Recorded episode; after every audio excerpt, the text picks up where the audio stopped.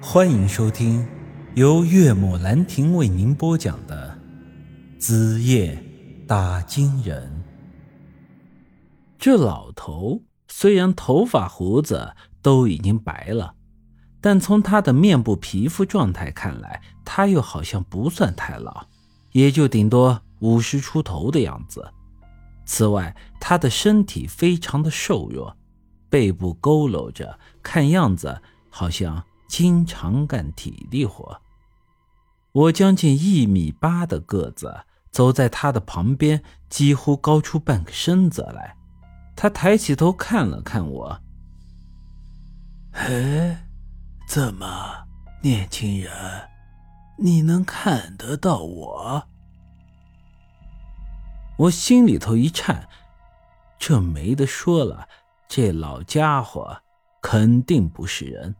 除了耗子精和我媳妇舒瑶之外，我还是第一次独自面对这种东西，心里头难免有些紧张。但是我又很清楚，这种时候气势绝对不能输。要是对方看出我是个生瓜蛋子，指不定。要有多猖狂呢？我装出一副镇定的样子，咳嗽了一声，双眼不屑的瞅了瞅他，像是见怪不怪。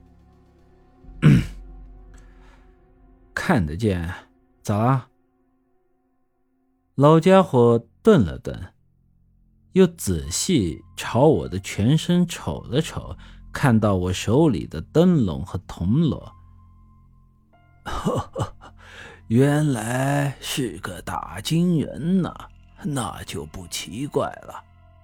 嘿，小伙子，这么年轻就干上这个了，呵，真是了不起呀！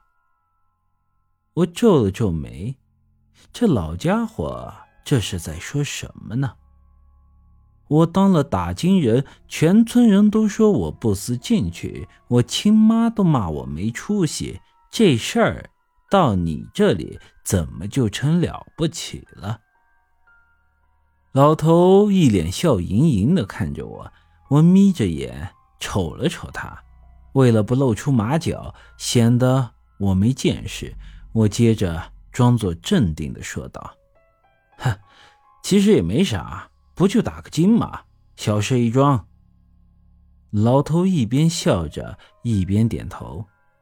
嗯，哼，对对对，既然做了这个，就要想开些。我实在不明白他的意思，刚才说我了不起，现在又要让我想开些，他到底想要表达些什么呢？我一时间也管不了太多，直接跟他说了：“老人家，陈家村人丁兴旺，阳气盛，以您的身份，啊，还是不要在这里做过多的逗留，以免伤了你的身子。”这打金人密典中说道：“活人身上有三把火，分别位于两肩和头顶。”若是人鬼相遇，阴阳相撞，阴盛，则人中邪；阳盛，则鬼避让。这就是鬼不敢到人多的地方去的原因。在这里提醒一下各位，没事儿的时候不要往那些常年无人的地方钻，那些地方往往阴盛阳衰。要是碰到点儿，脏东西，那是很容易中邪的。当然，这时候我说这话，并不是真的在为这老头考虑。我的言外之意是，人鬼殊途，您老人家要是没事的话，就别在我们村里瞎溜达。很明显，这老头明白了我的意思。哼，年轻人。我来你们陈家村儿没有别的意思，就是想办点事儿，跟你打听两个人可以吗？我点点头，没问题，只要是陈家村的人，我全都认识。嗯，这第一个人嘛，叫陈大福。我当即说道：“哎，大福大爷啊，呃，我知道他家就在前面那棵大槐树底下。据我所知，大福大爷是个老官府，今年九十六了，膝下无儿无女，是村里几个五保户之一。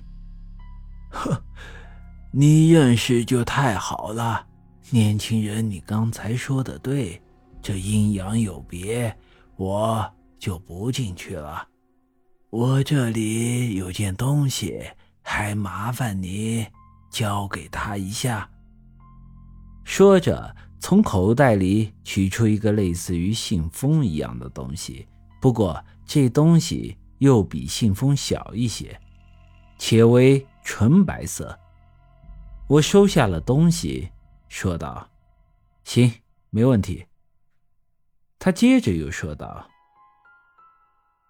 这第二个人嘛，叫陈宇，同样麻烦你帮我带件东西给他。”说着，又不知道从何处拿出了一个灰色的袋子递给我。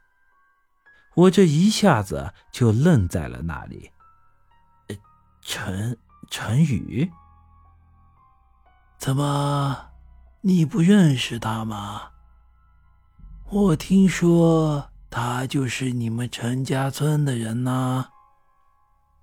我咳嗽了一声，一把接过他手里的布袋子。这袋子提在手里，有些沉甸甸的，也不知道这里面究竟是装了什么东西。呃，认识认识，当然认识。那劳烦你受个累。说完，老头转过身去，朝着村口走了没几步，人就没影了。我愣在原地，挠了挠头。这老家伙到底是谁？我根本就不认识他。照刚才的情况来看，他也……不认识我本人，怎么会给我送东西呢？本集已经播讲完毕，欢迎您的继续收听。